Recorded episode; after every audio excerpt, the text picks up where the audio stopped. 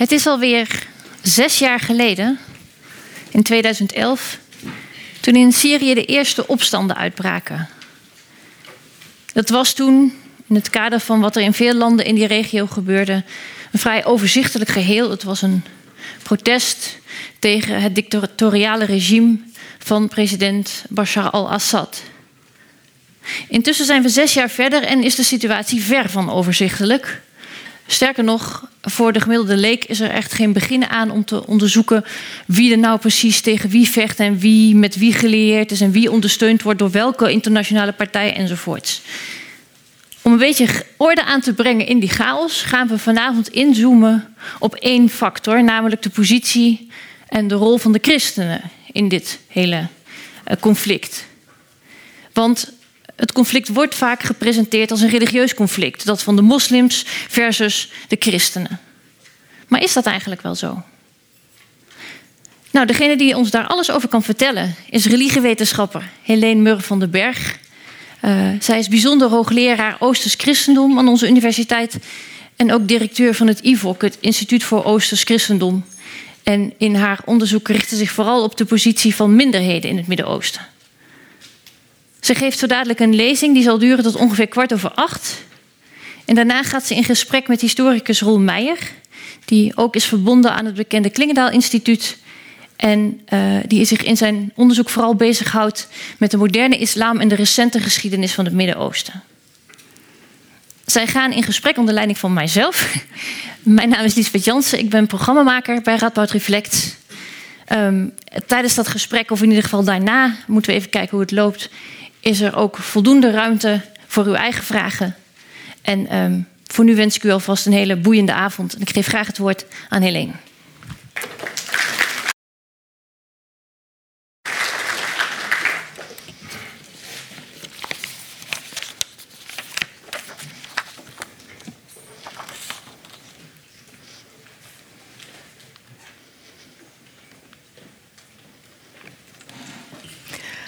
Goedenavond allemaal. Ik kijk wat in het licht, dus af en toe uh, zal ik uh, wat langs u heen kijken waarschijnlijk. Ik ga inderdaad proberen om vanavond iets meer te vertellen over de christenen in het conflict in Syrië en toch ook een beetje breder in het Midden-Oosten.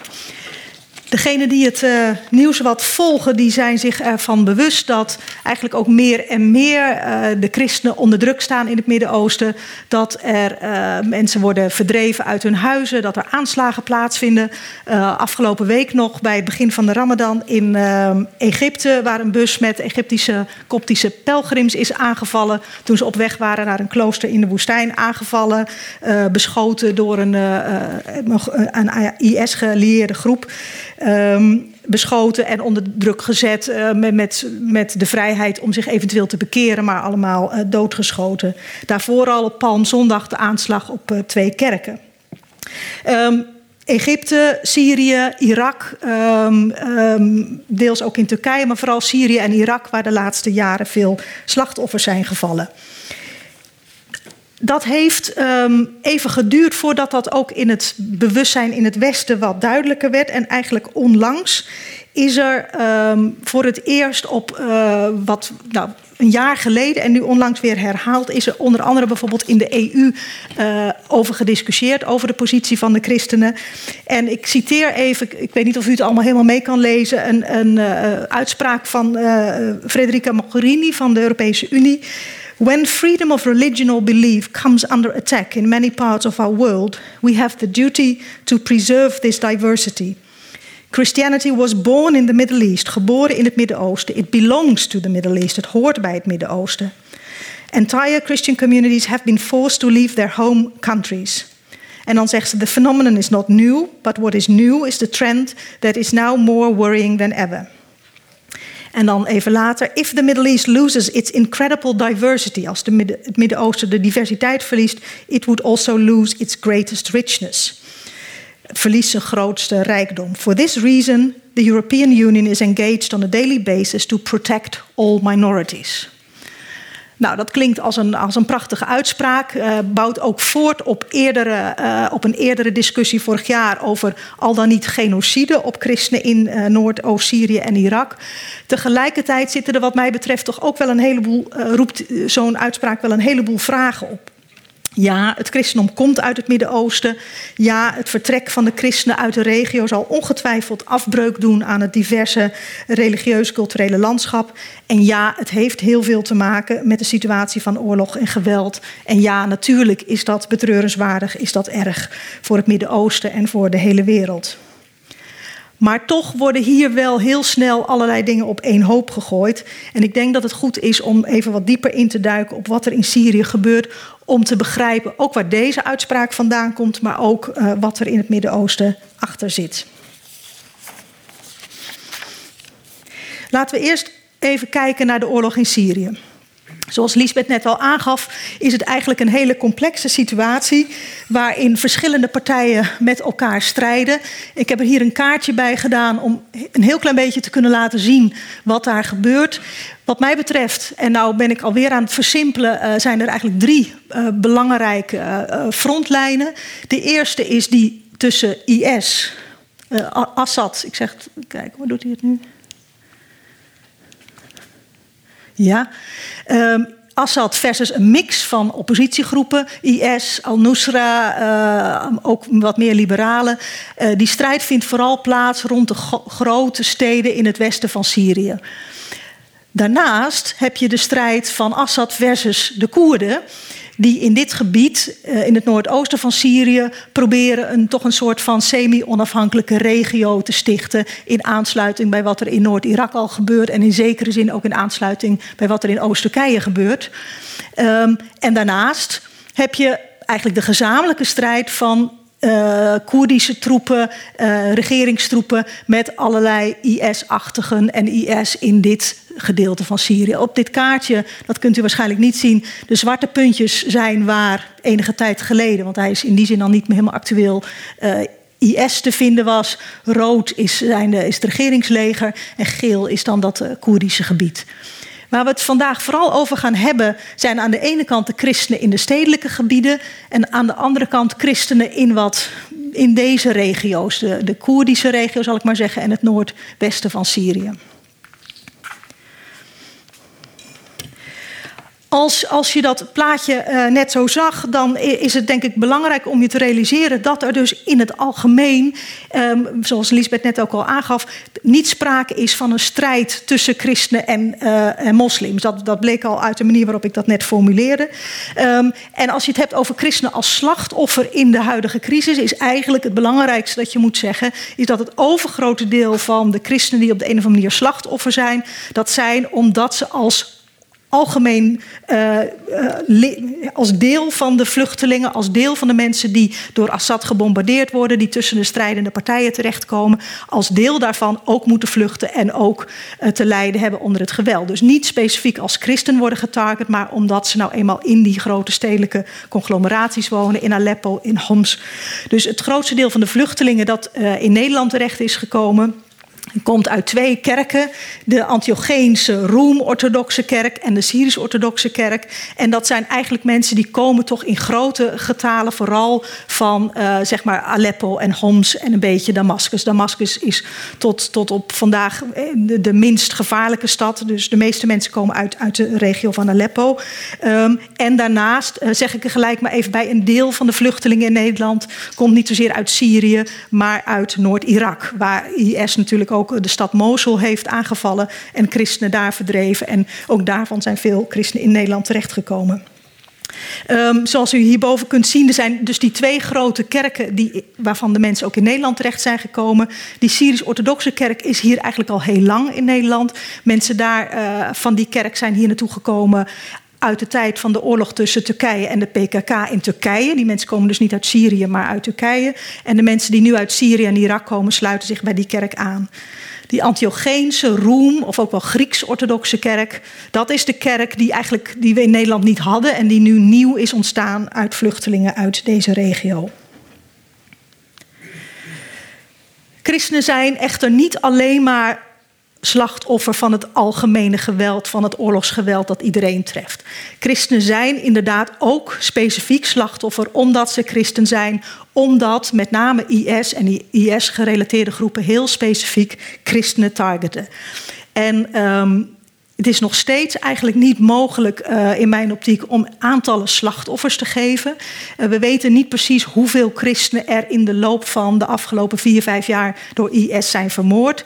Wat wel duidelijk is dat dat op zich niet de grote aantallen zijn. Want de tactiek van IS ten opzichte van de christenen is vooral geweest om ze te verdrijven. Om ze te verdrijven uit een aantal cruciale locaties.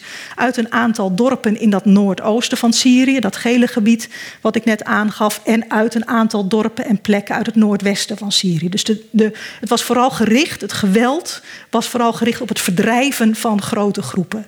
Um, en met name rond Mosul, uh, even weer daarnaast. Rond Mosul zijn heel veel, zijn echt, echt tienduizenden uh, mensen uit hun huizen verdreven, omdat IS dat gebied vrij wilde hebben van christenen.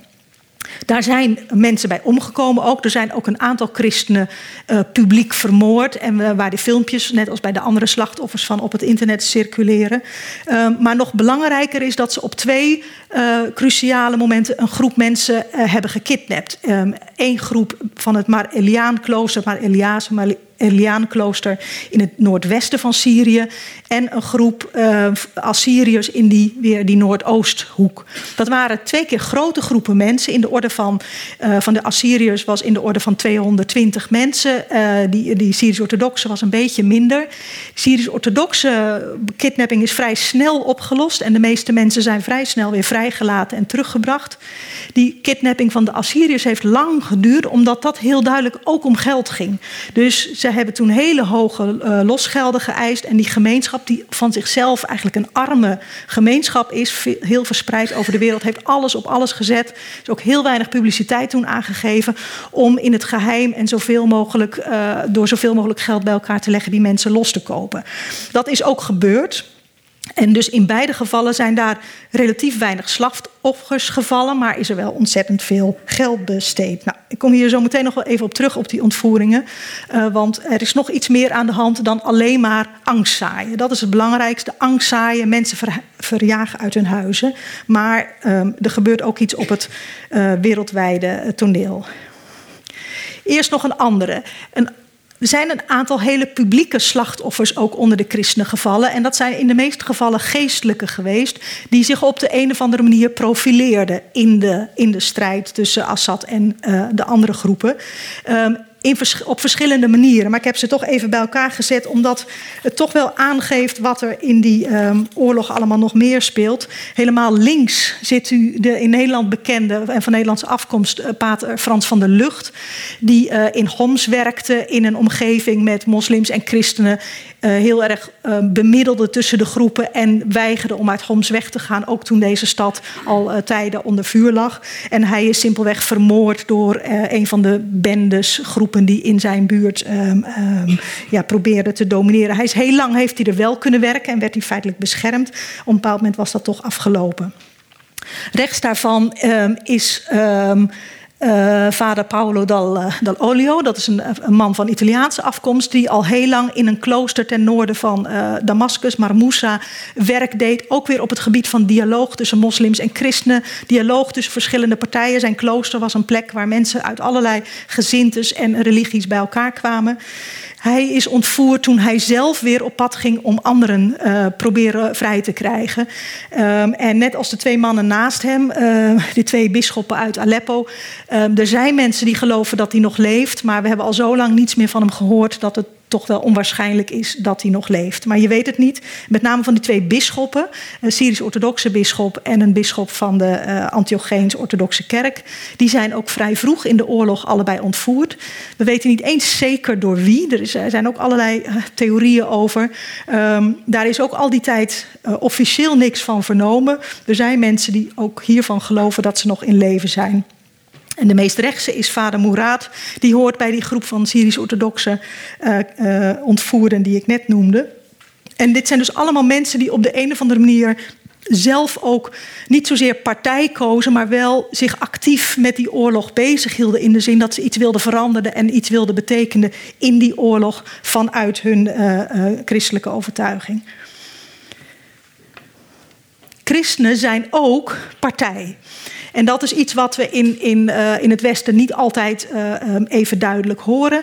Ten eer, wat, we, wat we meestal horen, en dat, dat klopt ook, en dat geldt denk ik ook wel voor de meerderheid van de christenen in Syrië, is dat een, een, een, een meerderheid van de christenen zolang als het duurt, in elk geval het regime van Assad steunt. Ze hebben heel lang gedacht, zeker voor de, uh, de oorlog uitbrak, maar voor een deel ook zeker nog nu, dat hij de enige is die een vorm van, van rust in Syrië kan garanderen. En zeker rust en veiligheid voor de minderheden. Dus heel veel christenen, met name die in de stedelijke gebieden, hebben al, Assad al die tijd uh, impliciet of expliciet gesteund.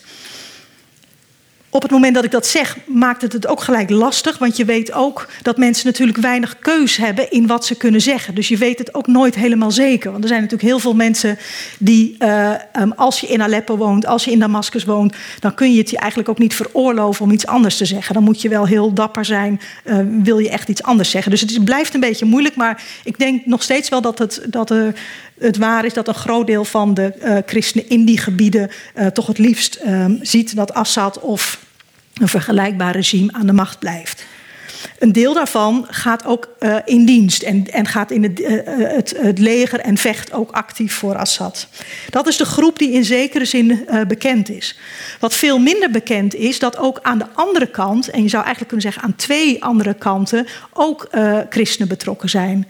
Eén is, en die, die groep is nu eigenlijk praktisch verdwenen of opgelost. De liberale oppositie, die heel belangrijk was toen de, toen de opstand net begon, daar zaten ook veel christenen in.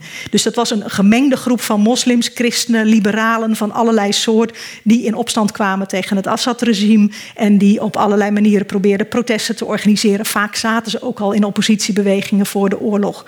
Dat, was niet, dat werd niet breed gedeeld onder de christenen. Gemiddeld genomen waren de christenen, zoals ik net zei, conservatief en hielden het liefst bij het oude. Maar er was duidelijk ook een jonge generatie die het anders wilde. En met die, ik noem het maar even, de liberale oppositie meestreed tegen Assad. Nou, zoals we allemaal weten, ook uit het nieuws, is daar niet heel veel van over. Ze zijn er nog steeds uh, in Europa, op andere plekken. En proberen ook bij de uh, vredesbesprekingen invloed te hebben. Maar dat zijn kleine groepen. En uh, nou ja, je mag hopen dat er iets van overblijft tegen de tijd dat de, de, de, situatie daar stabieler wordt.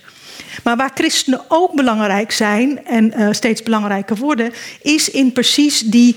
Um, uh, de, de, strijdende groepen die met de Koerden gelieerd zijn. Met het Irakese regeringsleger en met de Koerden in het uh, noorden, uh, noordoosten van, van Syrië. En bij de strijd die nu aan de gang is om, om Mosul te heroveren, om Raqqa te veroveren, daar vechten ook christelijke bataljons mee. En voor een deel als aparte bataljons en voor een deel geïntegreerd in het Koerdische leger.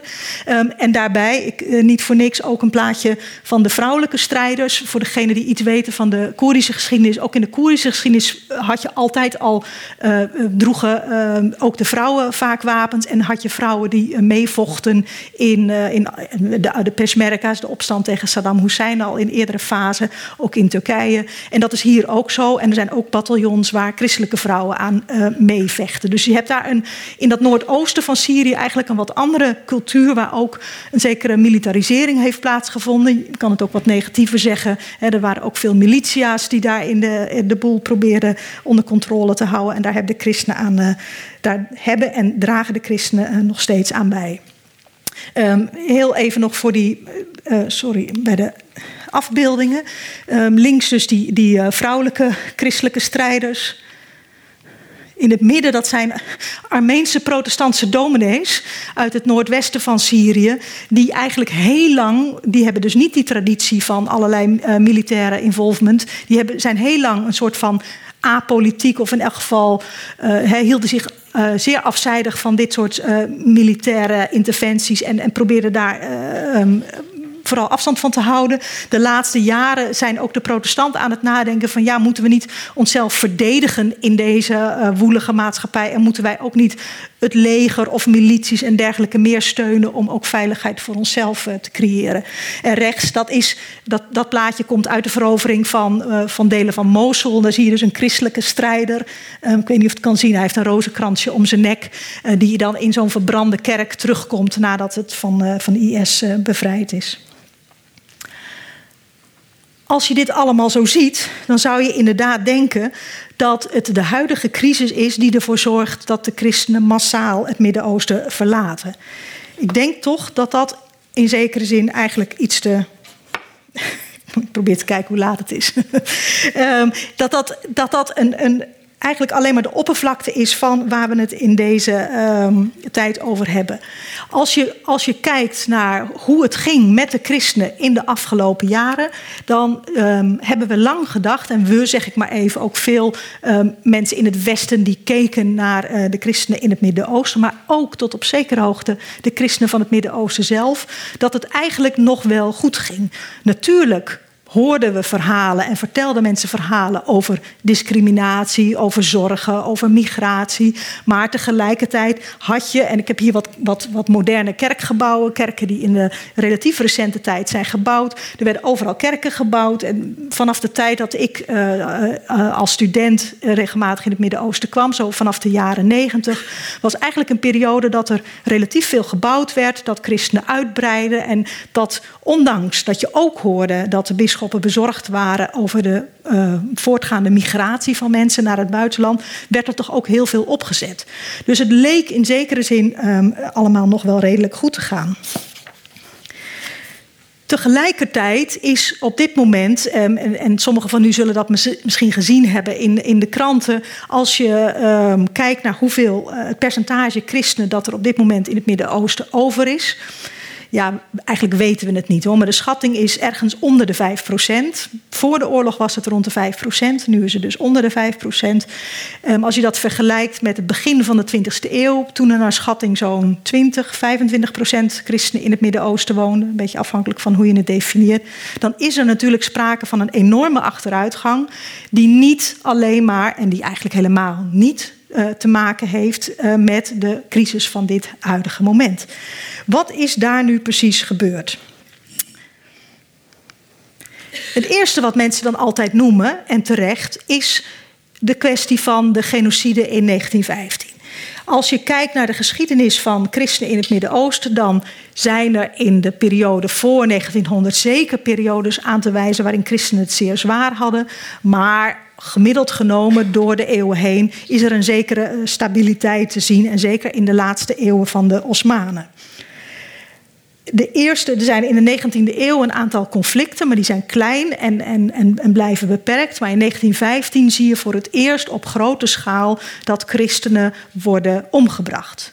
Nou zeg ik het eigenlijk op een, op een uh, al vanuit de blik van de latere 20e eeuw, want het gaat over de genocide op de Armeniërs en de Syrisch-orthodoxe Galdeërs in het oosten van Turkije.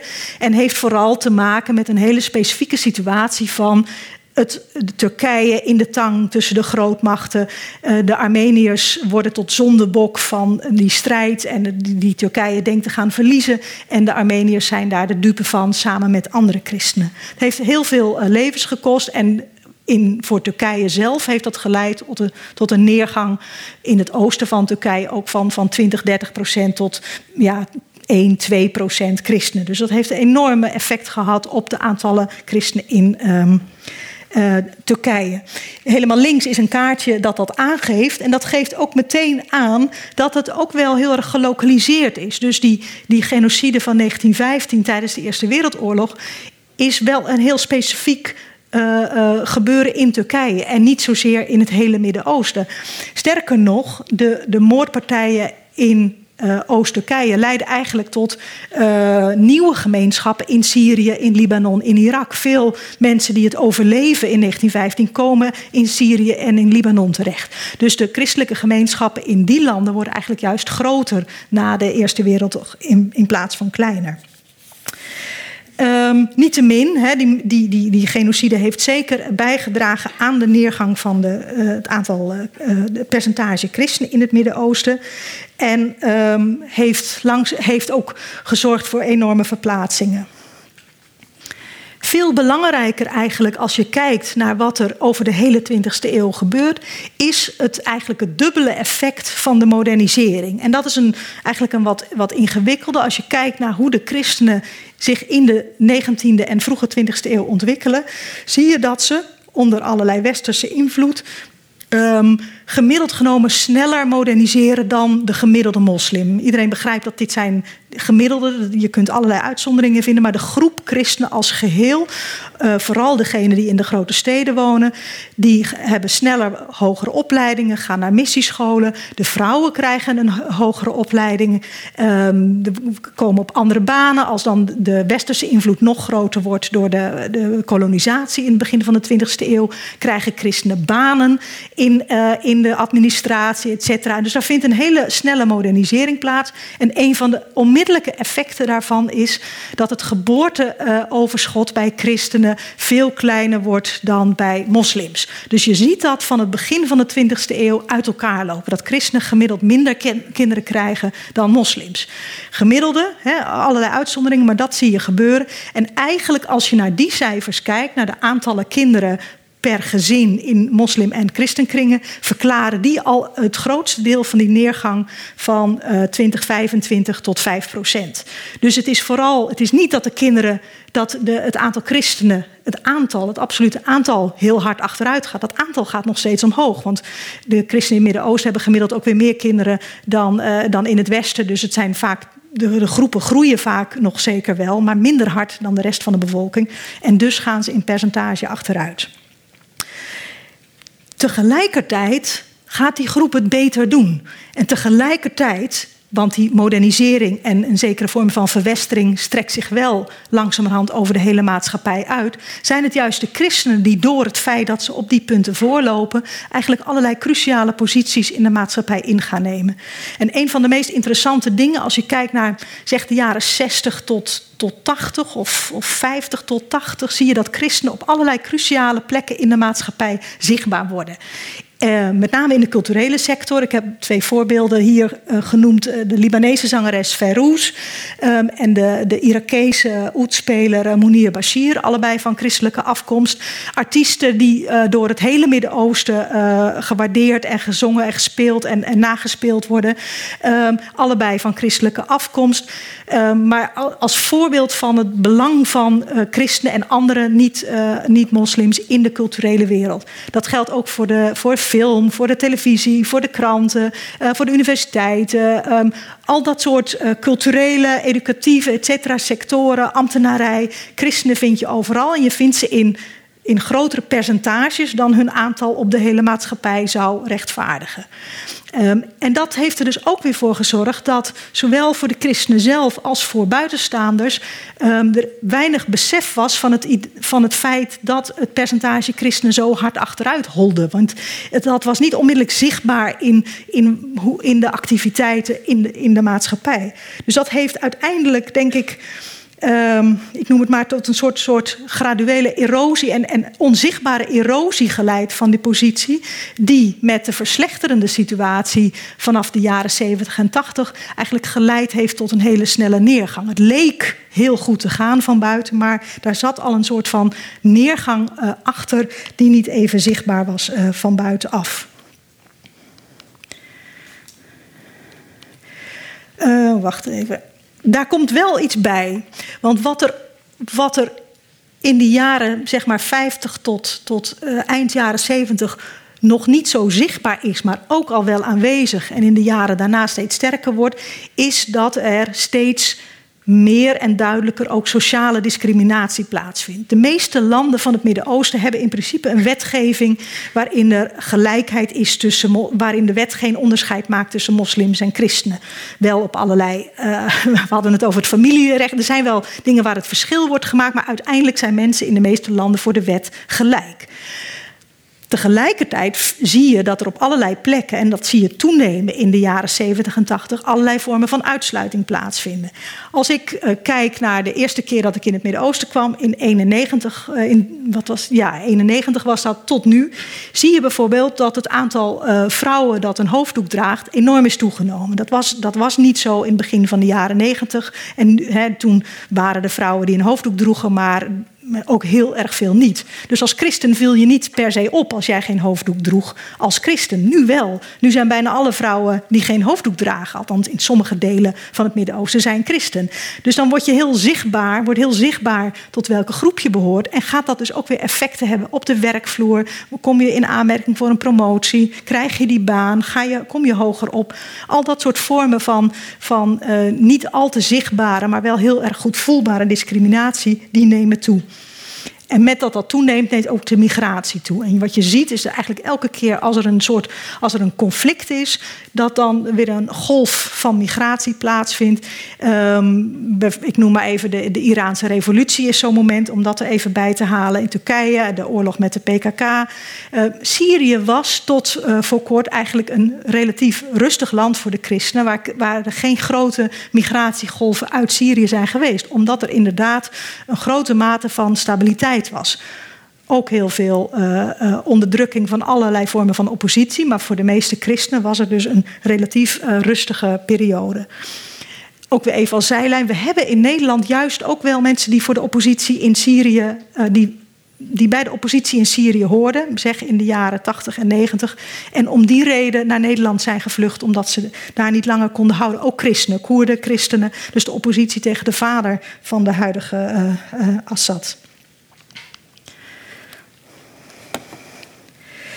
Um, dit alles gezegd hebbende, um, ligt het voor de hand, en ook is het ook niet helemaal uh, onterecht, om um, te denken, toch weer te denken, dat het uiteindelijk om een soort oorlog tussen islam en christendom gaat. Misschien niet de officiële oorlog, niet die proxyoorlog die op dit moment in Syrië wordt gevoerd, maar wel die onderliggende trend die ervoor zorgt dat christenen in de huidige crisis heel snel het Midden-Oosten verlaten. Is het toch iets van islam versus christendom? Of, zoals anderen zeggen, is het toch uh, Oost uh, tegen West, West tegen Oost? En eigenlijk een van de belangrijke punten die ik nu wil maken, en dan kijk ik weer even terug naar die dia uh, over de, de ontvoeringen.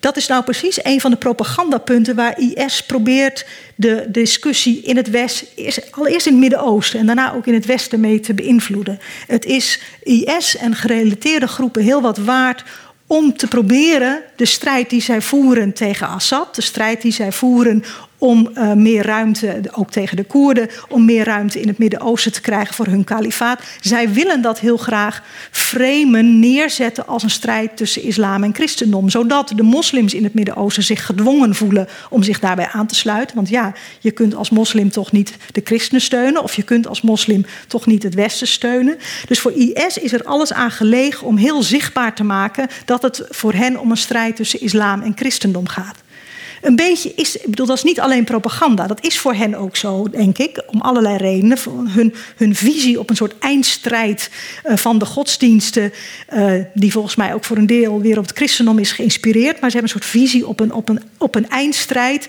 waar die, waar die uh, groepen tegen elkaar staan. En die zie je hier ook terug. Ik heb er wat van die, van die plaatjes bij gedaan. Je ziet hier twee. Um, voorkanten van dat, het, zeg maar, propagandablad van IS. Die linkse die zetten heel erg in op het anti-westerse, zo gezegd. En die rechtse dus op het, op het anti-christelijke van, uh, van de ideologie van uh, IS. Die ze dus ook weer gebruiken om in het Westen angst aan te jagen, maar ook om in het Westen de, de, de groepen tegen elkaar op te zetten. Dus die, het, het, het benadrukken van die strijd tussen christendom en islam is nou precies een van de dingen die vanuit um, IS wordt, wordt aangezet met dat ik dat zeg, als je dan weer terugdenkt aan het feit dat die discriminatie en die uitsluiting toch eigenlijk onderhuids al veel langer aan de gang is, betekent dat ook dat op het moment zou het lukken om de basis van IS in het Midden-Oosten te verslaan. En dat zal waarschijnlijk wel gebeuren. Niet dat IS of gerelateerde groepen dan weg zijn, maar hè, Raqqa zal wel worden ingenomen, Mosul zal wel worden ingenomen. Dat betekent natuurlijk niet dat het probleem is opgelost. Dus het probleem uh, van die spanning tussen bepaalde fundamentalistische islamitische groepen en, en de anderen, waar de christenen bij horen, dat blijft natuurlijk bestaan. Dat is niet zomaar opgelost. Ook niet als IS-achtige groepen zijn uh, verdwenen. Een van de dingen nog um, als, als een. Oh, als een kort terzijde IS kan ook die oppositie tegen het Westen heel goed inzetten, omdat er al een hele lange connectie is tussen christenen en Westen. En dat is een van de lastigste dingen voor de christenen in het Midden-Oosten op dit moment. Um, aan de ene kant zullen mensen heel expliciet en steeds weer benadrukken dat zij bij het Midden-Oosten horen, dat zij Midden-Oosterse christenen zijn. Denk even terug, hè, de, de lijn van uh, wij horen hier, christendom komt uit het Midden-Oosten.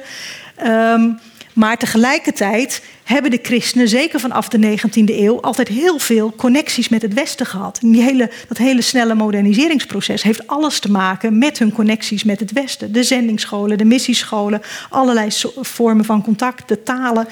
Um, en dat wordt ze nu tegengeworpen door IS en IS-achtigen. En dat versterkt dus het idee dat christelijk en West, Westen bij elkaar horen.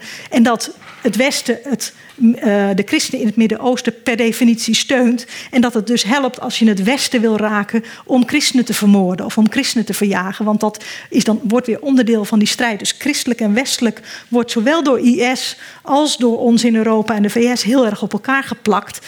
Terwijl dat uh, eigenlijk alleen maar negatieve uh, consequenties heeft voor de christenen van het Midden-Oosten. Tot slot. Ik heb allerlei dingen op tafel gelegd, allerlei dingen laten zien over waar de, waar de christenen staan in het conflict, hoe dat samenhangt met de islam en hoe dat niet samenhangt met de islam. Een van de onderliggende vragen blijft toch wel um, dat er binnen de islam als geheel, niet alleen binnen de extremistische groepen, toch een soort um, um, ja, hoe zou ik dat zeggen, de doordenking over de positie van verschillende godsdiensten naast elkaar nog niet heel erg breed heeft plaatsgevonden.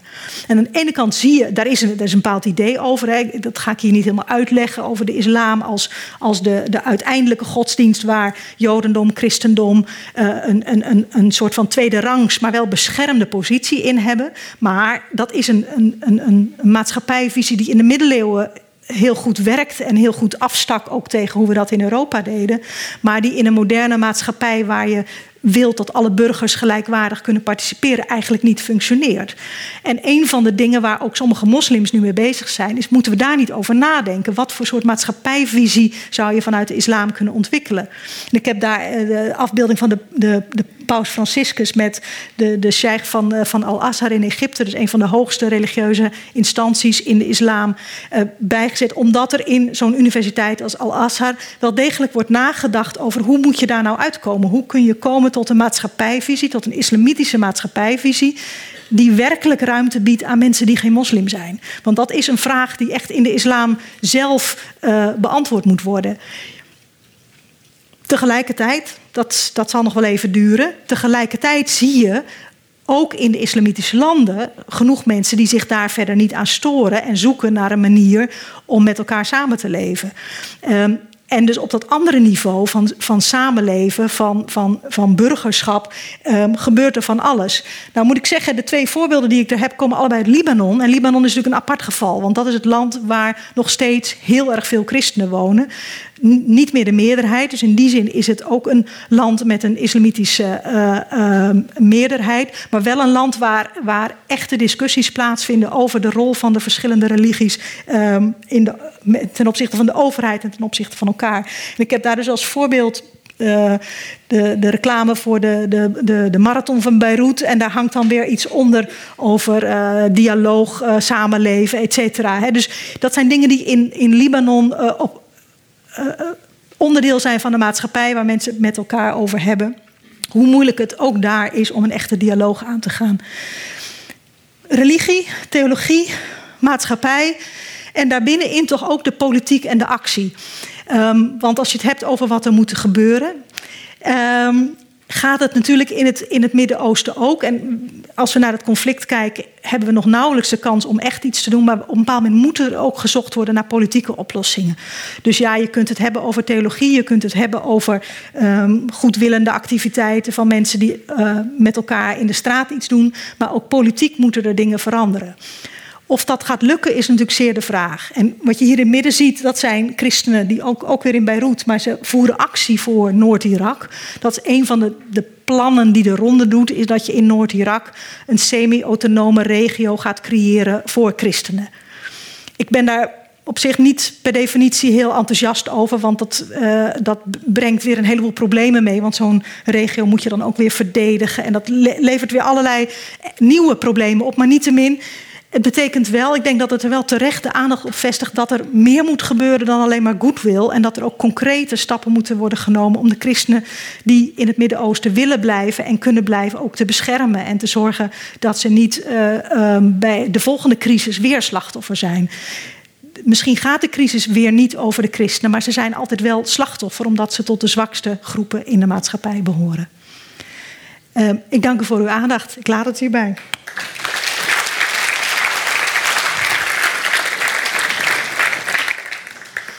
Helene, dankjewel voor je lezing. Ik hoorde net al allerlei geroezemoes in de zaal. Dat is meestal goed nieuws, want dat betekent dat mensen vragen hebben. Ik, die doet het altijd. Een horloge. Ze bestaan nog. dankjewel, Carlijn. Um, ik wil dus voorstellen dat als u een vraag heeft, gewoon ook tijdens het gesprek, steek uw hand op. Ik probeer iedereen in beeld te hebben. Um, en dan kijk ik wanneer er ruimte is voor een vraag. In ieder geval rooster ik de laatste tien minuten of zo nog even in. Maar ik wil nu beginnen bij jou, uh, Roel. Want we hebben net al van alles gehoord over de rol en de betekenis en de positie van de christenen in dit conflict in Syrië en het Midden-Oosten meer algemeen. Hoe zou jij de, de betekenis van de islam als religie binnen dit conflict typeren? Um, ja, dat is uh, heel, heel lastig. We, kijken nu, zoals jij zegt, uh, vooral naar IS natuurlijk. En uh, de, de, scheiding die IS tot stand probeert te brengen tussen christenen en islam. Um, um, ja, als je kijkt naar, naar vroeger, denk ik, ja, niet zozeer naar religie, maar wel. Ik, ik, denk dat een van de belangrijkste dingen is de overgang van de Osmaanse periode naar de moderne periode en wat daar gebeurd is. Wanneer was dat? Eind van de Eerste Wereldoorlog. Hm. Maar eigenlijk begint het al veel eerder in de, 19e eeuw. En ik denk dat daar ook die, heel veel van de elementen die Helene heeft uh, genoemd ook. Terugkomen. Uh, hoe ze opeens als minderheid gezien worden. Het einde van het miletsysteem waar ze in beschermd werden. Misschien want volgens mij hoor ik nu allerlei termen die niet bij iedereen bekend zijn. Nee, Misschien ja. willen we iets meer vertellen over dat Osmaanse Rijk. Hoe toen het Midden-Oosten eruit zag. Nou, e-, e-, een van de problemen nu in, in het Midden-Oosten is natuurlijk dat deze overgang. Want het Osmaanse Rijk was natuurlijk heel divers. Uh, allerlei verschillende groeperingen hadden daar. Uh, uh, waren semi-autonoom. Dus de staat die, die, uh, die, greep niet overal in. Hoe groot, waar en, was het Osmaanse Rijk? Oh, ja. Even terug uh, vanaf vanaf Jemen tot aan, tot aan de Balkan, zeg maar. Okay. Dus uh, dat was enorm, enorm groot. En uh, in de 19e eeuw zelfs tot aan Marokko. Marokko hoorde er niet bij. En tot aan Irak. En langzamerhand vallen er steeds meer gebieden af natuurlijk... die dan gekoloniseerd worden en bezet worden door Europa. En eigenlijk Syrië en Libanon is natuurlijk het laatste gebieden... Ja. Om, om, daarop terug te komen. pas sinds het, het, einde van de Eerste Wereldoorlog... waarin de Osmanen dan verliezen. En dan worden het mandaatgebieden van Groot-Brittannië en uh, Irak dan van uh, de, de, de Britten. En dan zie je dat die invloed van die, die buitenlandse mogelijkheden steeds groter wordt. En dat heeft enorme invloed gehad uiteindelijk op, op, die deze, minderheden. Ja, Precies. Ja, ja, en ik denk, denk, dat dat heel belangrijk is. En, en die overgang, dan zie je dat eigenlijk wat wij kennen als de nazistaat, dus dat er een soort homogene staat ontstaat waar, waar iedereen gelijk is, dat dat nooit in het Midden-Oosten heeft plaatsgevonden. En ik denk dat het een van de problemen is uh, waar we nu nog steeds mee te, ja, te maken hebben. Dus, uh, dus, als ik mag concluderen, zeg je eigenlijk, nou, de, de, de invloed van de westerse landen op de natievorming en he, het, het uiteenvallen van het Osmaanse Rijk ja. is eigenlijk van groter invloed op het huidige conflict dan de hele, hele uh, de rol van de religie-islam. Nou, daar, daarom is die rol van religie blijven bestaan eigenlijk. Uh, is, uh, dus die scheiding tussen christenen en moslims is blijven bestaan. is nooit helemaal weggegaan, omdat niet, een, niet gelijke burgers werden in een nieuw soort staat. Uh, Terwijl dat wel de bedoeling was? Ja, nou ja, in het Osmaanse Rijk was de, de, zeg maar de onderliggende structuur, het Osmaanse Rijk verenigde iedereen, maar daarbinnen was de organisatiestructuur via religie. En als je daar dan een nazistaat op plakt of overheen legt, wat mensen in het Midden-Oosten zelf, ik bedoel, er was heel grote westerse invloed, maar ook de mensen in het Midden-Oosten zelf wilden die nazistaten. Alleen het is heel moeilijk om die te creëren, omdat mensen heel erg, je hebt niet die heldere, die had je in Europa ook niet, moet ik zeggen, maar die grens in het Midden-Oosten was heel moeilijk om dat soort grenzen te trekken, waar je een soort van homogene qua etniciteit of religie en dus is die religie altijd blijven bestaan als de basis van het bestaan van mensen, waar ze hun eerste identiteit in vinden. Maar ik hoor jou eigenlijk zeggen, als ze die westerse overheden niet hadden geprobeerd die nazistaten te creëren, dan was het misschien niet zo zwart-wit nou, geweest. Nee, een, van de. Ja, ik, ik, ik, eh, probeer in mijn college altijd duidelijk te maken dat uh, het, het ineenstorten van die, dat Osmaanse Rijk eigenlijk een ramp was voor iedereen. Uh, want daarna werden die, die verschillen onderlinge verschillen zoveel uitvergroot.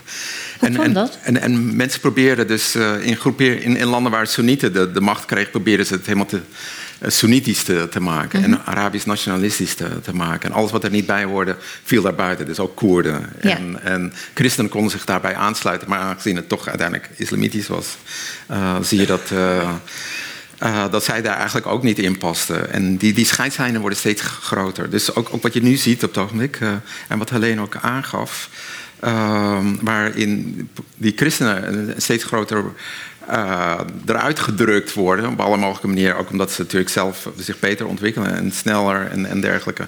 Maar ook dat is, is een veel groter probleem, want ook Shiiten hebben dat probleem. Je hebt ook een Soenitisch-Shiïtisch probleem. En eigenlijk is dit christelijke uh, verhaal, dat past daar eigenlijk in, in een, dat sectarisme wat steeds belangrijker gaat worden in, in het hele Midden-Oosten. Mm -hmm. dus, en daar is volgens mij dan ook uh, de, de christenen uh, worden daar slachtoffer van, zeg maar. Omdat zij een veel kleinere groep zijn die heel weinig steun krijgen van buitenaf. Ja, dus het is meer een politiek ja, spel, ja, een politiek conflict. Ja, ja, Je zou IS kunnen zien als een poging om weer zo'n homogene staat te creëren. Alleen al op basis van Soenieten. Dus die christenen die eruit gejaagd worden, is iets wat wat we ook in Europa hebben gezien. En dat is eigenlijk die, die soort ziekte van het nationalisme om dat te verspreiden. Dat alles homogeen moet worden. En dat je alleen maar dezelfde soort mensen moet hebben in één zo'n staat. En de Osmanen die hadden daar helemaal geen last van. Want iedereen paste daar binnen, zolang ze maar belasting betalen.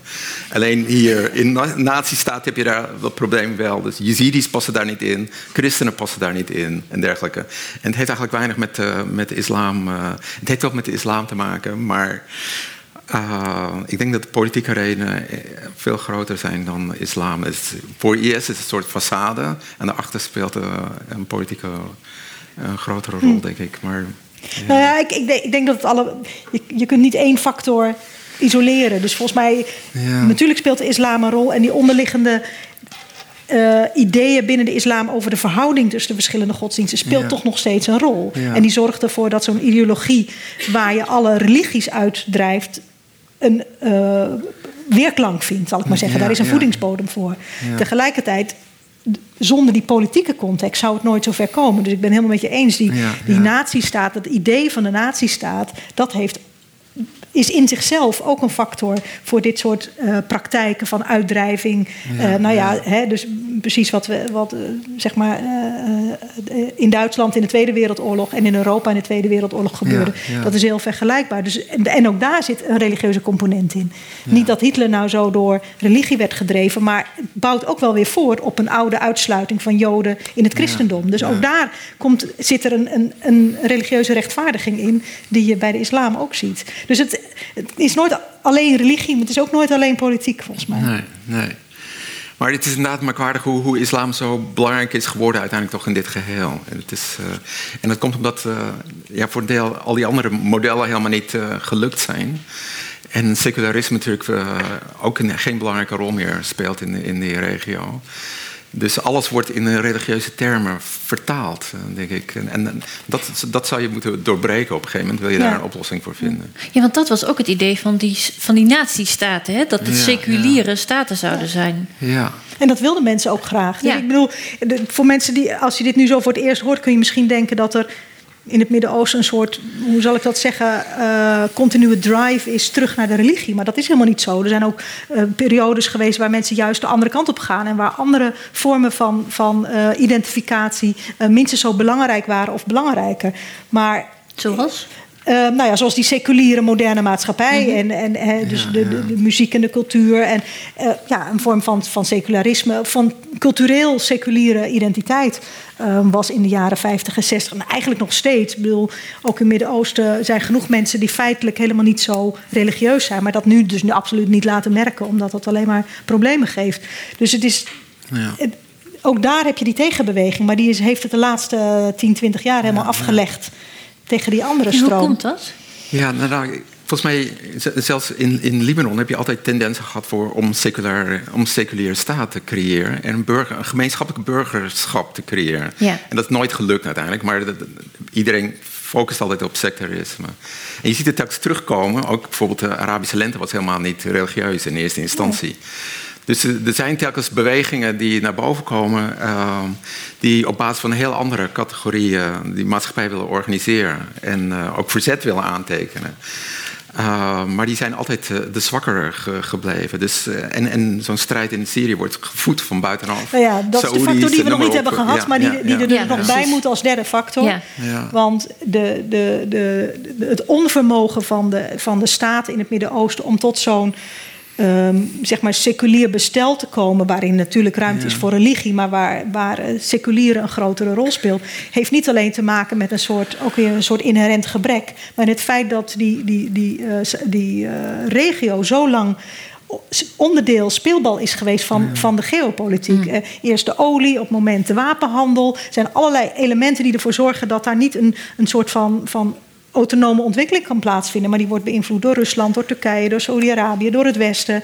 De, de, inval in, in 2003 heeft natuurlijk ook enorme uh, rem gezet op allerlei ontwikkelingen. En, en, dus dus het, is, het is die destabilisering van buitenaf is één van de factoren die het zo moeilijk maakt. En dan grijpen mensen terug op, op het meest vertrouwde. En dat is dan toch de religie. Ja, en, waar, ja. waar de meest duidelijke structuren voor zijn, waar heldere identiteit, uh, ja.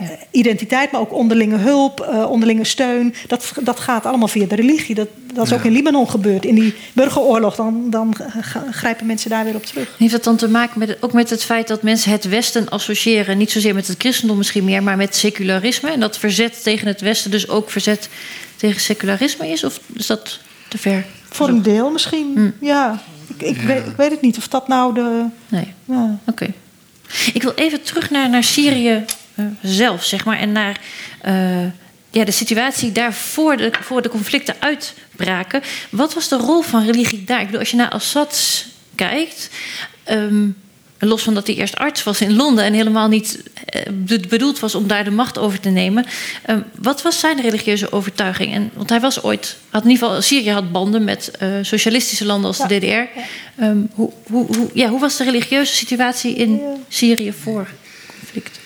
Ja, je ziet. Uh, ja, de, de baas was natuurlijk in eerste instantie seculier. Of tenminste, ja.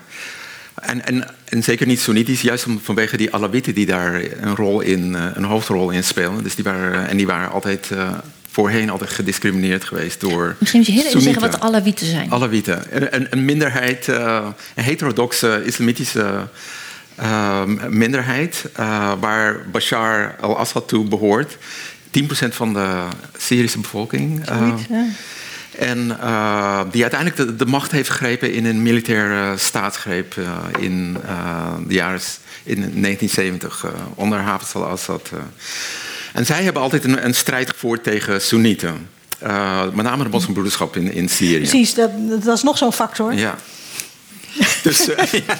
Het wordt er niet overlichtelijk op. Ja, maar kijk, dus, dus ja, je hebt, ja. die, je hebt die, die, die, die, regimes gehad die allemaal een duidelijk seculier karakter hadden. Uh, vaak voortkwamen uit een van de minderheidsgroepen.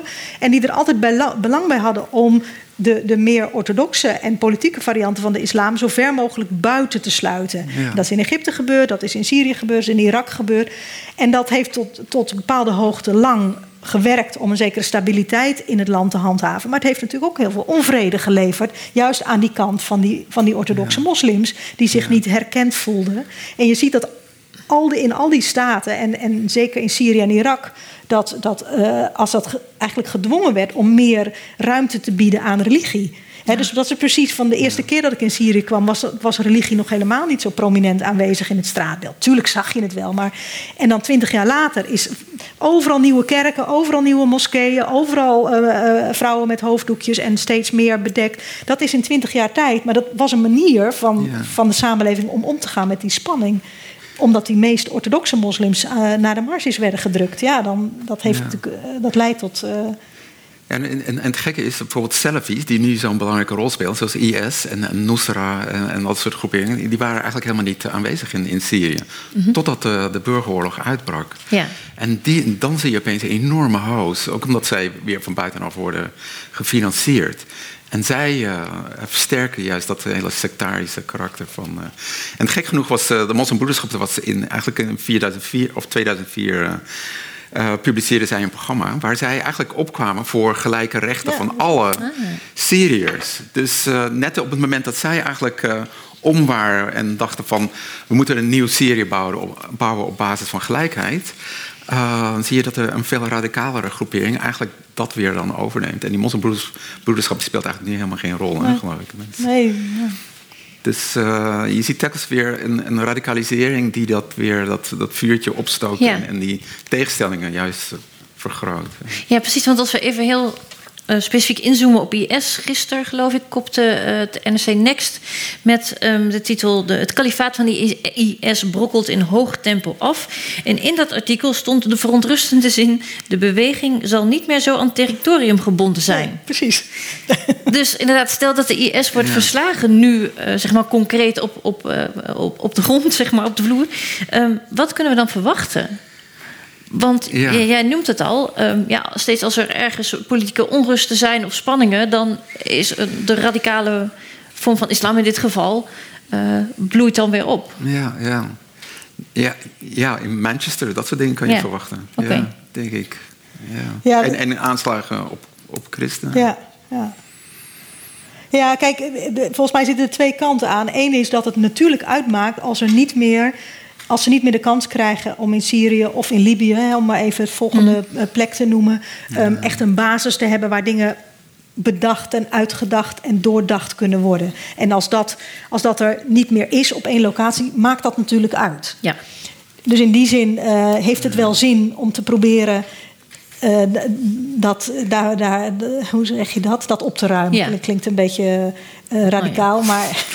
Misschien wel een mooie term. maar tegelijkertijd weet je dat, dat dat type ideologieën weer op zullen duiken. Die zijn daarmee niet weg. Nee. En dat uh, uh, zeg maar terreur als zodanig daarmee ook niet is gestopt. Omdat dat duikt ja. ook op allerlei plekken op. En dat ja. zijn, zijn dus niet helemaal hetzelfde, die, de ideologie en de terreur. Maar in elk geval, allebei ja. ben je niet kwijt door het centrum op te, op te lossen. Nee. Uh, maar tegelijkertijd is daar wel een, um, maakt het wel uit. Ja, ja. precies. Want, en daarbij zijn we eigenlijk bij, bij jouw onderwerp, namelijk het zoeken naar, naar uh, oplossingen voor dit conflict. En dus misschien te beginnen met de vraag: hoe kunnen we nou uh, dit soort ideologieën in de toekomst. Nou ja, uitbannen zal waarschijnlijk heel erg moeilijk zijn. Maar wat, wat heeft een samenleving nodig om, om dit niet meer nodig te hebben, misschien mm. wel? Ja, nou, voor een deel is het, is zijn politieke problemen die opgelost moeten worden. Bijvoorbeeld in, in Irak, om, om die voedingsbodem van IS weg te, halen. Dat kwam omdat ze gediscrimineerd werden door Shiiten. Nou, dat, soort dingen. Inmiddels weten we allemaal, en ook uh, de Amerikanen, dat ze op een andere manier daar. Stel dat de IS verslagen is, dat ze op een andere manier te werk moeten gaan om die Soenieten erbij te betrekken en een plaats te geven in een politieke oplossing. En dat, uh, ze waren al eigenlijk heel ver met, uh, in, in het eind, uh, wat is het, zeven jaar geleden, voordat de IS begon eigenlijk. met die surge van de Amerikanen. Toen, toen, toen, ze op een gegeven moment die stammen gingen be, bewapenen en dergelijke, die Soenitische stammen in Irak. -hmm. En dat, toen hebben ze zich eigenlijk teruggetrokken. En toen kon IS weer in dat gat springen. Dus je moet ook niet denken dat het allemaal soort religieuze tegenstellingen zijn. Het zijn vaak ook uh, politieke uh, problemen die oplosbaar zijn in een zekere zin. Uh, als je daar maar tegenaan gaat en, en, nieuwe oplossingen bedenkt. En een van de voorwaarden daarvoor is toch een soort uh, wat is het, inclusion. Dus dat je inderdaad mensen voortdurend bij je betrekt en, en, en een plaats geven. En omdat die Soenieten voortdurend ook uh, gediscrimineerd werden, uitgesloten werden van Irak en, en Syrië, zal je ze toch een plek moeten geven. Want dat zijn zeg maar de, de boze blanke mannen die nu daar rondlopen. en, maar hoorde ik je nou zeggen, de, de Amerikanen waren begonnen met het bewapenen van de Soenieten en toen gingen ze weg. Is dan bewapening een, een middel tot, tot het ja, ja, ja, doel? Het lijkt raar. Nee, maar ze, ze, moesten zich beschermen tegen Shiiten. Dus uh, ze, kregen, ze stonden onder, zeg maar onder bescherming van de Amerikanen uh -huh. om zich te kunnen verdedigen. Dus dat ze niet. Uh, ja, je hebt in Irak natuurlijk eerst die hele snelle, bij de, in 2003 ja. is zeg maar de hele Soenitische bovenlaag, militair en politiek, is weggehaald. Waardoor de Soenieten eigenlijk een enorme klap naar onderen maakten, om het zo maar even te zeggen, en de Shiiten opkwamen. Maar dat, dat is zo radicaal gegaan dat dat zoveel onvrede en, en ongelijkheid heeft opgeleverd, dat dat dus ook de oplossing niet was. Dus vandaar dan ook weer die poging om dat enigszins te, weer te corrigeren. En, en gek genoeg, de, de Soenieten zijn eigenlijk de, de, de natuurlijke bondgenoten van de, Amerikanen. Want die moeten niks van Iran hebben. Maar die hebben zich de afgelopen tien jaar enorm van zich vervreemd. Dus, maar dat kan ook weer helemaal omgedraaid uh, worden, denk ik. Het klinkt raar, maar het is, uh, dat soort dingen zijn mogelijk. Want er zijn allemaal nog mensen die zich dat nog herinneren en denken van... als je die, die situatie maar uh, kan verbeteren, dat ze ons steunen, bijvoorbeeld tegen Shiiten of tegen, andere, of tegen Bashar al-Assad. Uh, is, er, is er meer ruimte voor, dat, voor allianties met uh, Soenieten? En op die manier, om terug te komen op jouw vraag, zou je dat uh, radicalisme kunnen tegengaan? Ja, ik, ik, begin me alleen af te vragen... in hoeverre is het eigenlijk wel wenselijk... dat westerse mogendheden ja, zich hiermee gaan bemoeien? Dat zou ook mijn... Ik, ja, ik, ik, ik, zou denken... In die zin zou het voor IS, voor, voor Syrië heel goed zijn... als IS uit, uit daar weg is... Want dat, dat is dan toch het effect dat je in Syrië dan weer iets meer ruimte hebt om na te denken wat je dan wil. En dan zou ik eerder minder dan meer westerse bemoeienis willen. Maar of dat lukt, is, is punt twee. Want, want precies wat jij zegt, het zit overal zo diep in. En die connecties op al die fronten. Elke partij heeft connecties met, met, met buitenlandse partijen. Of dat nou in de regio is of buiten de regio. Dus in die zin kun je je als Westen daar niet helemaal aan onttrekken. Ik denk dat dat onmogelijk is. Maar je, een beetje minder en, en wat meer inclusief. En niet één partij, maar meerdere partijen zou wel heel belangrijk zijn. En dat is een van mijn zorgen als ik kijk naar wat er in Genève gebeurt. Um, dus waar de onderhand toch heel voorzichtig af en toe onderhandeld wordt over het Syrië van na de oorlog. Dan dat, dat ligt niet alleen aan de mensen die dat organiseren, maar het is heel moeilijk om daar een, een, goede vertegenwoordiging aan tafel te krijgen. Sommigen willen niet praten zolang Assad nog aan tafel zit. Ook heel begrijpelijk. Anderen. Dus alleen al om op zo'n plek de mensen aan tafel te krijgen.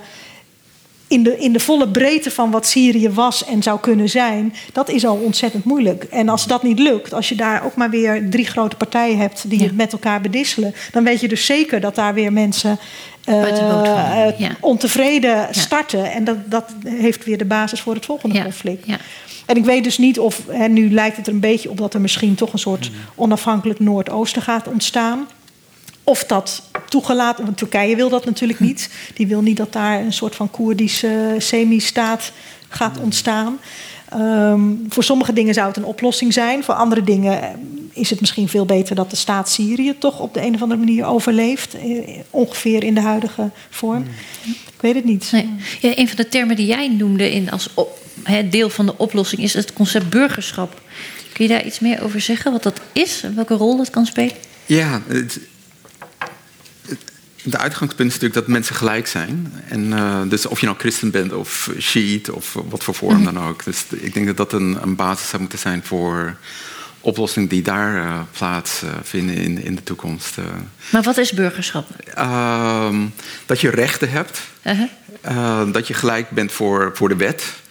Uh, dat de staat je beschermt en dat je allerlei diensten van de staat kan krijgen zonder dat je direct dat de staat ook niet corrupt is. Uh, Dat soort dingen. En dat je dus weer meer Syriër voelt ja, dan ja, moslim of christen. Exact, ja. ja. Dus uh, op zich zijn er wel allerlei initiatieven, bijvoorbeeld ook in Aleppo, van verschillende groeperingen die met elkaar samenwerken. Dus, en daar zie je dat een soort idee van burgerschap ontstaat uit noodzaak. Omdat ze, ook al zijn ze moslim of christen of wat dan ook. je zag er net ook bijvoorbeeld dat die Nederlandse pater doodgeschoten ja. werd. Maar daarnaast zijn er ook allerlei initiatieven geweest om wel samen te werken met allerlei totaal verschillende groeperingen. En dat zijn een soort burgerinitiatieven die, die volgens mij belangrijk zijn om te ondersteunen. En die, die helemaal geen aandacht krijgen op het ogenblik, omdat juist die aandacht allemaal naar IS gaat en ja, Nusra en dat soort uh, clubs. Uh, ja. Ja, Want hoe, hoe, groot zijn die, die burgerinitiatieven? Ja. ja is, is dat iets substantieels? We zitten gewoon daar een clubje van tien mensen en daar een clubje van tien mensen. Ja, dat, dat, dat kun je nu natuurlijk niet goed zeggen. Dat gebeurt heel lokaal. Dus dat is niet, dat is niet enorm groot, maar wel lokaal gebeurt. Kijk, de, voordat die oorlog uitbrak, gingen mensen over, voor het overgrote deel wel normaal met elkaar om. Ik bedoel, het is, ondanks dat er ook discriminatie was, zonder enige twijfel, maar er was ook meer dan genoeg gewoon samenleven van mensen. Dus die, dat is helemaal niet onmogelijk. En als, als mensen in een wijk samen moeten overleven, dan doen ze dat wel. Dan, dan die grenzen van moslim en christen zijn altijd overschreden in de hele geschiedenis van het Midden-Oosten. Zijn nooit absoluut geweest. Altijd gaan mensen heen en weer en werken ze samen in buurten. Dus in die zin heb ik, heb ik alle hoop dat het kan. Ja. Ik heb niet alle hoop dat de omstandigheden ook zo zullen zijn dat het kan. Dat is, uh, niet helemaal hetzelfde. Nee, nee precies. Nee. Maar ontmoeting en dus jezelf niet alleen maar zien als christen, maar ook als bewoner van een wijk of van een stad of van een land, zou een grote bijdrage kunnen leveren. Ja, ik denk het, het grote gevaar is natuurlijk dat mensen gaan niet alleen sectarische termen, maar ook in clans en stammen en weet ik veel wat en regio's. Uh, en juist daardoor die scheidingen groter worden, maar niet uh, hoe noem je het, over ideologieën heen en over uh, religies heen. En dat, dat zou je moeten hebben. Maar dat het juist steeds meer in kleinere eenheden opgedeeld wordt. Mm -hmm. Omdat alleen maar mensen elkaar vertrouwen die tot de, die familie zijn. Ja, precies. Ja. Ja, Of tot de religie horen. Ja. Dus uh, dat, op een of andere manier moet je dat zien te doorbreken. Dat is natuurlijk heel lastig in, in, een oorlog. Uh. Ja. ja, het is al lastig genoeg zo, maar in, in een oorlog al helemaal. Ik wil even kijken of er in het publiek al vragen zijn. Ja, hier vooraan. Ja, wacht heel even, dan komt mijn. Sorry, je hebt nog niet gezegd, maar ik heb twee collega's met een microfoon. Dus als u even wacht, dan kan de rest van de zaal ook verstaan wat u vraagt. Um, ben ik zo te horen? Ja, denk het wel. Hè? Ja, uh, jullie waren geëindigd met het nadenken over oplossingen. En dat is natuurlijk uh, heel fijn. En ik vroeg me af, ik hoorde wat over oplossingen op politiek niveau, zodat iedereen ook echt uh, vertegenwoordigd is. En ook oplossingen op het micro, het individuele niveau, hè, waar mensen dus gewoon initiatieven ontwikkelen om met elkaar samen te leven. in hoeverre zien jullie Libanon dan als een voorbeeld? Ah. Misschien moet jullie even, als je antwoord geeft, even zeggen waarom Libanon, waarom jij Libanon noemt als. Ja. Nou, ik, ik, wil, kijk, Libanon is, een, is in die zin heel interessant, omdat dat um, van de landen die we steeds noemen, de meest uh, gelijkwaardige verdeling heeft. Um, in de zin van. Um, er zijn geen, in Libanon is al heel lang geen volkstelling meer, of geen, geen telling van de bevolking geweest, omdat iedereen doodsbang is voor de uitkomsten. um, ik, dus formeel wordt vastgehouden dat er zeg maar iets van 45% christenen zijn en 55% moslims. Dat zijn veel minder christenen, dat weet ik zeker. Dit zit eerder in de orde van 30%, uh, misschien nog wel minder. Uh, maar de, de, de moslimgroep is sowieso dan ook weer verdeeld in Soenieten, Shiiten en nog wat andere. Dus het is een, het is een land waar in principe uh, zeg maar eigenlijk alleen maar minderheden wonen. Die dan ook nog weer verdeeld zijn over allerlei subgroepen en kerken en clans en van alles en nog wat. Dus um, aan de ene kant maakt dat het ingewikkeld. Um, en aan de andere kant biedt dat wel meer mogelijkheden, omdat je niet een, een hele overduidelijke meerderheid hebt die de, de rest domineert. Dus dat, dat, dat dwingt tot onderhandelen. Dus dat, dat is het positieve van Libanon. Het positieve van Libanon is ook dat ze na de afschuwelijke burgeroorlog, uh, die um, zeg maar eind jaren, begin jaren negentig is geëindigd, um, een soort van Um, ja, in, in, in Jeruzalem wordt altijd het woord status quo gebruikt voor de, voor de verhoudingen tussen de verschillende uh, kerken. Maar ze hebben een soort status quo bedacht van zo is het, zo gaan we met elkaar om. Die doet dat, die doet dat. We verdelen de baantjes, we zorgen dat iedereen zijn eigen partij heeft dat is niet ideaal en dat leidt heel vaak tot stagnatie. Ze hebben vorig jaar een enorme uh, vuilophaalcrisis gehad, omdat dat was deels religieus, dat was deels politiek, dat waren deels clans en ze kwamen er niet uit. En er heeft gewoon de straten van, van Beirut werden alsmaar vuiler en vuiler. Overal lagen enorme hopen vuil, omdat ze er gewoon niet uitkwamen. Dus het systeem is absoluut niet ideaal, maar het het heeft er tot nu toe wel toe geleid. Terwijl toen de burgeroorlog in, in uh, Syrië uitbrak, dachten wij, nou, vreesden we, laat ik het zo maar zeggen, dat dat binnen een jaar in Libanon weer terug bij af zou zijn. En dat is niet gebeurd. Dus op de een of andere manier is Libanon in staat gebleken in een hele lastige onderhandeling en balanceren om een zekere mate van rust te handhaven, ondanks uh, anderhalf, twee miljoen vluchtelingen op een bevolking van 4 miljoen, om toch niet meegezogen te worden in die strijd in het buurland. Dus dat, ja, het is niet ideaal. Kijk, Irak doet een aantal dingen net als Libanon. Hè, in de manier waarop ze de, de parlementen organiseren en de representatie van alle groepen. Het is absoluut niet ideaal. Maar misschien voor, uh, ja, voor nu. Ja. Ja, ik, ik weet niet. Ja, tenminste, als je het over burgerschap hebt, dan is Libanon niet het voorbeeld. Want dat is juist helemaal sectarisch, verdeeld. Ja. Maar. Uh, uh, ja, dus ik, ik, ik, zou vrezen inderdaad, alles is beter dan nu, wat er nu is in, in, Syrië natuurlijk. Maar is inderdaad, als, als dat het voorbeeld zou worden van, van Syrië, dat zou ik niet uh, heel erg voor zijn. Maar uh, Um, ik weet ook niet of dat ook zou gebeuren. Ook de hele rol van Hezbollah op de nee. in, in, in, in Syrië en dergelijke. En hoe je ziet hoe Hezbollah alles overheerst in, in Libanon. Ja. Is het natuurlijk ook... Uh, ze zijn, zijn, inmiddels inderdaad zo in, in die oorlog gezogen. Dus, ja. uh, dus ik, ik zou pleiten voor andere oplossingen. Maar... Ik kijk even naar andere vragen. Ja, achterin een meneer met een denk, donkergrijs shirt zie niks. Hallo. Uh, u had het over andere oplossingen. Een van de dingen die ik net voorbij hoorde komen was dat er misschien weer een betere relatie met Soenieten kon worden uh, uh, gevestigd. Ik denk dat daarmee gedoeld wordt op Saudi-Arabië. en ik vroeg me af hoe, hoe u dat ziet als oplossing voor het conflict uh, wat er nu in het Midden-Oosten plaatsvindt. Aangezien zij zeker de laatste 15, 20 jaar toch alleen maar bezig zijn met wahhabisme verspreiden. En eigenlijk ons geld en onze wapens, ons geld, vooral Amerikaans geld en wapens, ook weer door weten te sluizen naar de gebieden die aan het vechten zijn. Dus ik vroeg me af hoe daar dan de oplossing in zit. Ja, nou, ik, ik zou inderdaad niet zozeer met. Uh, ik dacht niet zozeer aan, aan Saudi-Arabië omdat het natuurlijk uh, de, bakermatte is van uh, salafisme. Maar, uh, maar als je kijkt bijvoorbeeld naar Soenieten in Irak... Dan, dan, zag je eigenlijk, omdat het regime onder ja, Saddam Hussein was Soenitisch eigenlijk... maar het is natuurlijk niet een heel positief regime... maar die waren nou heel erg sterk geleerd aan de Amerikanen en het Westen... En die waren helemaal niet zo uh, uh, religieus georiënteerd. Je ziet dat daar ook uh, lange tijd ook getrouwd werd met uh, en dergelijke. Dus die waren helemaal niet zo enthousiast over het salafisme. Dus eigenlijk nadat de Amerikanen daar binnengekomen zijn, dat dat salafisme en die jihadi salafi zo enorm toegenomen is. En hetzelfde geldt ook voor Sunnieten in. In Syrië. Lange tijd waren ze helemaal niet geïnteresseerd in Salafi, zeg maar de Saudi-vorm van uh, islam. Uh, Salafisme is ook wel, wordt ook wel in ieder geval geassocieerd met radicale islam.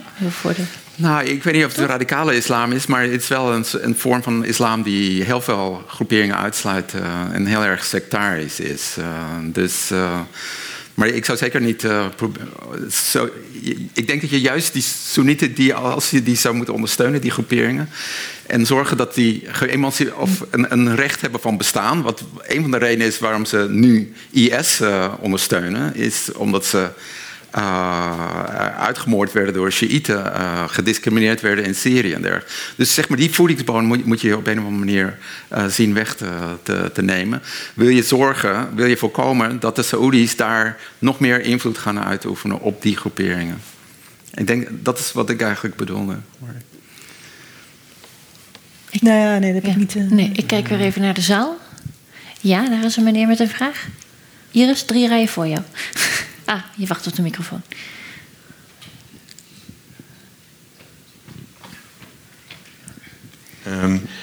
wat nog niet aan de orde is geweest in uw lezing, is dat onder de christenen ook heel veel verdeeldheid is. In de zin van heel veel verschillende groeperingen. Dat zie je ook bij uh, de, de, ja, de strijders in Aleppo. Zag je ook honderden verschillende groepen. Uh, bij, onder de Koerden ook. Uh, is er een verklaring voor het feit dat die verdeeldheid zo enorm is en dat men er niet in slaagt om wat meer eenheid te krijgen, zelfs binnen de eigen groep?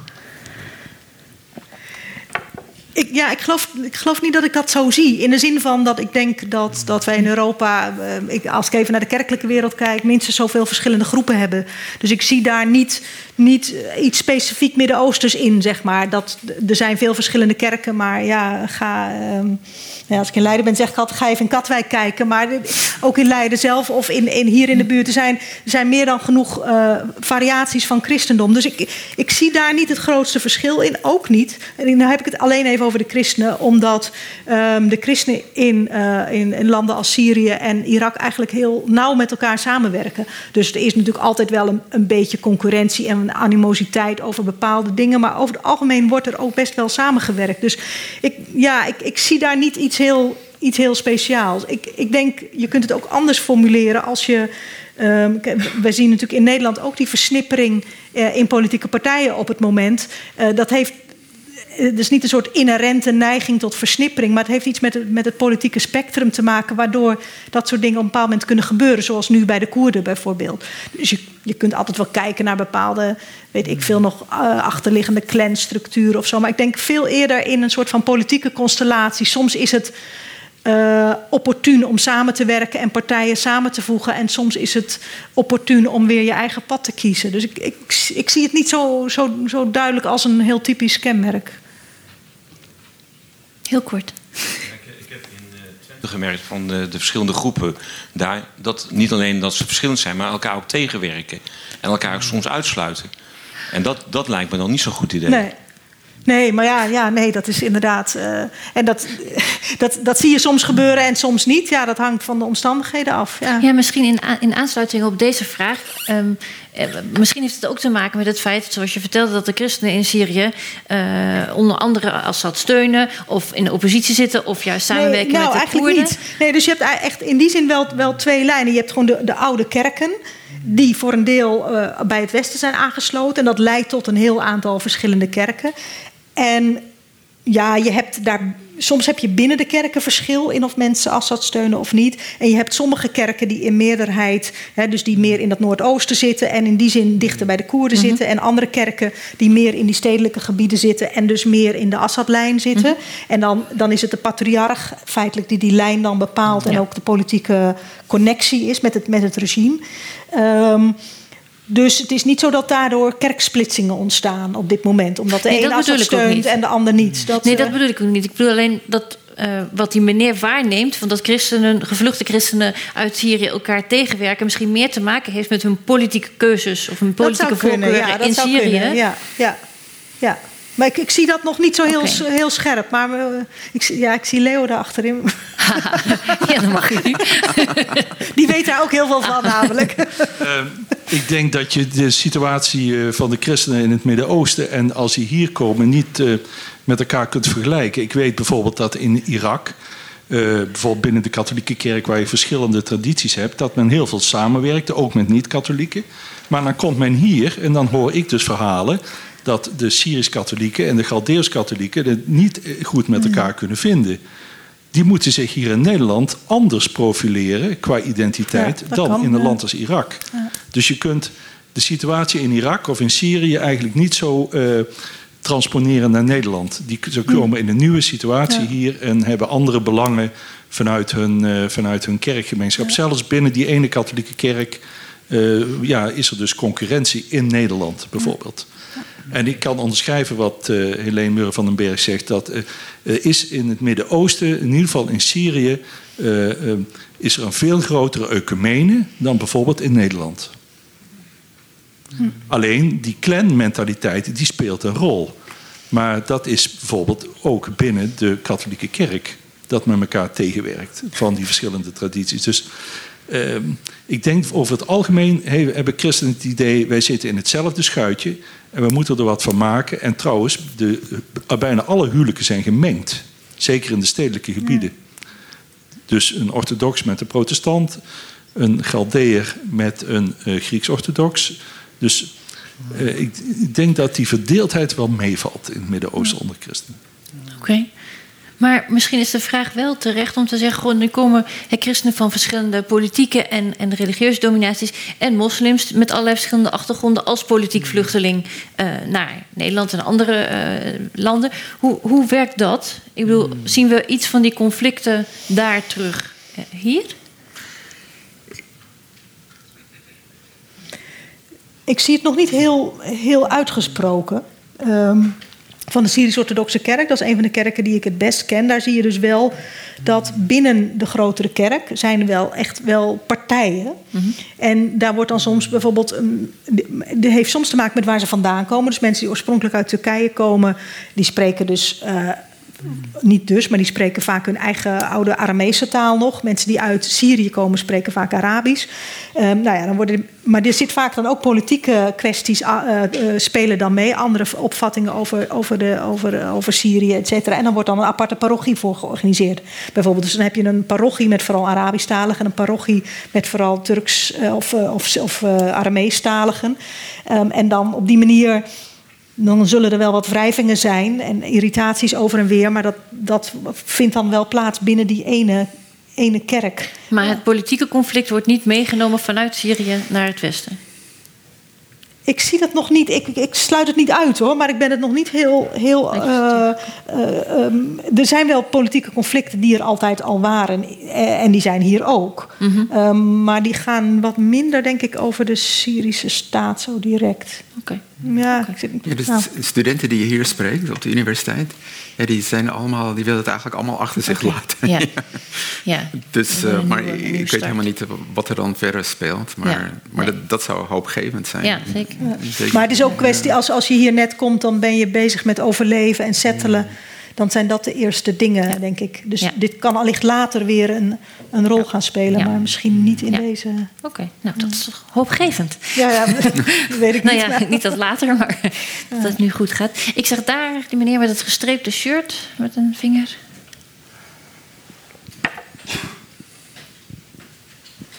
Ja, dankjewel. Uh, deze lezing is heel veel gegaan over uh, politieke uh, oplossingen en natuurlijk ook religieuze diversiteit. En daarin vind ik eigenlijk dat één hele grote speler in de regio best wel onbelicht is gelaten. En dat is natuurlijk Israël. Welke ook. Ik dacht dat je Rusland ging zeggen. Nee, nee in dit, dit, geval Israël. Welke natuurlijk ook profiteert van destabiliteit in ja. buurlanden. Zo ziet naar de bezetting van de Golanhoogte van Syrië. En in hoeverre ziet u um, ja, de rol van Israël en eigenlijk het oplossen van het conflict? Hm. Oh. Een oplossing van het conflict. ga jij eerst of ga ik eerst? uh, ja, de, de, indruk die ik krijg is juist dat ze enorm profiteren van de enorme chaos die er is. Uh, en dat zij. Uh, Welk opzicht profiteren? Nou, in die zekere zin, want ja, vroeger was het natuurlijk een soort een eenheid tegen Israël. Met natuurlijk in. Syrië met een sterk leger. En dat valt nu allemaal weg. Dus, uh, en het geeft u natuurlijk veel meer mogelijkheden nu dat het allemaal uit elkaar valt. om allemaal groeperingen tegen elkaar uit te gaan hm. spelen. En, uh, en te zorgen dat die regio eigenlijk instabiel blijft. Uh, ja. Maar dat zij wel daar weer invloed op uit kunnen oefenen. Dus, ja, verdeel en om te zorgen precies dat het niet ja. tegen hun gericht wordt. Dus, dus in hoeverre, dat een, hoeverre de Israëli's een rol gaan spelen in het oplossen van het probleem. Dat, dat, uh, is niet in hun belang misschien? Ja, nee. Nou, nee, nog niet. Nog niet. Ja, dat, tenzij ze, wij spreken een, ze hebben ooit geprobeerd om een Maronitische staat uh, te ja. ondersteunen. Ja. Dus dat in die zin. Uh, uh, maar de, christenen zijn zo gering nu in aantal. Dus dat soort. nee, ik, ik heb ook het idee dat het in die zin toch een, een, een minder belangrijke speler is. In, in, en dat ze profiteren van het huidige conflict. Omdat dan ja. ook nu zeker nog weer met, met de, de, de acties van Trump, Iran gepoogd wordt te isoleren. Dat is allemaal in het, in het voordeel van Israël. Ze werken veel samen met de Koerden ook. Um, dat, dat is ook. Dus. Um, ik denk niet dat.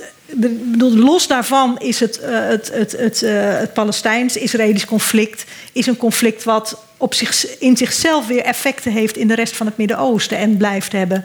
Uh, maar nu denk ik in de huidige situatie, ze hebben volgens mij baat bij het voortduren van de huidige ja, ja. Wat, onrust. Wat, en zullen, ja, zullen zich in die zin enigszins neutraal opstellen.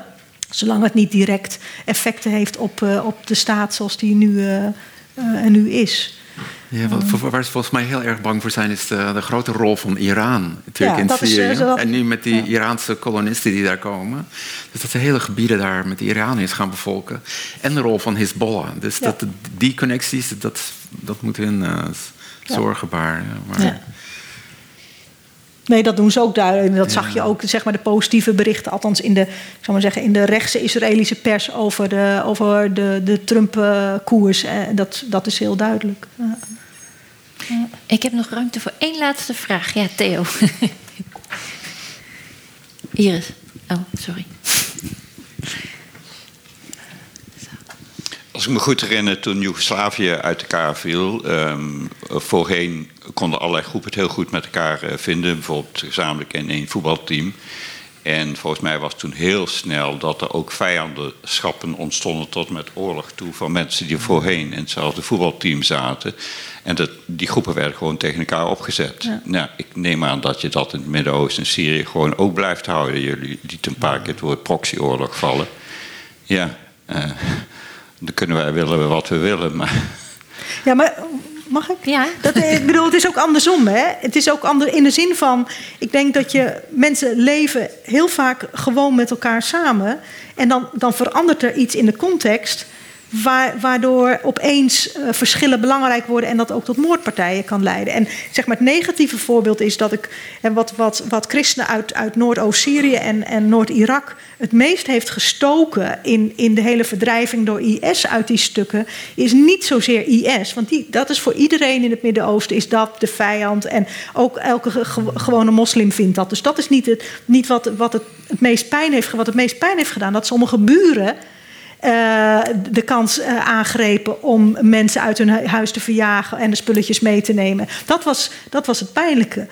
Tegelijkertijd is het natuurlijk zo dat als IS er niet was geweest en als die context niet was veranderd, hadden ze misschien hun leven lang goed met die buren samengeleefd. Dus als je die context weer, weer verandert, Kijk, die relatie met die buren is voorbij. En, en mensen die op die manier. Ja, dat, klinkt, dat klinkt. Maar mensen gaan niet meer terug die dat hebben meegemaakt. Die zijn weg en die zitten in Europa en die gaan echt niet meer terug naar Syrië. Maar mensen die dat niet aan de lijve hebben meegemaakt en de situatie is weer rustig. Ja, dan, dan kan dat ook. Ik geloof niet dat er, dat er zeg maar inherent altijd de, de neiging is van mensen om, die, uh, om dat conflict te zoeken. Maar de politieke omstandigheden en de en, en ideologieën die worden verspreid, die kunnen opeens wel sommige mensen uh, dat duwtje geven dat ze dat wel gaan doen. Maar dat betekent dus ook als je daar iets aan doet, dat, het dan ook, dat er ook weer mogelijkheden zijn om wel samen te leven. Dus het gaat voor mij twee kanten op. Sprankje hoop dus. Ja, ja, een sprankje, ja. Altijd een mooie gelegenheid om de avond mee te eindigen met sprankjes hoop. Ja, volgens mij uh, hebben we geen eenduidige uh, antwoorden gevonden, geen eenduidige oplossingen gevonden. Um, maar gaan we wel met meer vragen uh, uh, naar huis en zijn we toch ergens ook een beetje wijzer geworden, ik althans. Dus dank jullie wel, Ron ja. Meijer en uh, Helene Murren van den Berg, voor jullie uh, lezing en voor je bijdrage aan het gesprek. Um, de podcast, video en foto's van deze avond verschijnen binnenkort op onze website. En als jullie nou dachten, hé, hey, dat was leuk, wat doet Radboud Reflex nog meer? Nou, binnenkort hebben we een lezing over Twin Peaks. De nieuwe afleveringen die, uh, die gaan starten, of zijn ze al gestart. Um, er is een filmgesprek over impliciet racisme rond de film Get Out. En uh, op 14 juni geeft de bekende socioloog Richard Sennett een lezing bij ons. Meer informatie op de website. Um, gaat u vooral nog niet naar huis. Blijf nog even in het cultuurcafé of op het terras uh, napraten. Dat doen wij uh, hopelijk ook. en voor nu alvast wel thuis. Leuk dat u er was.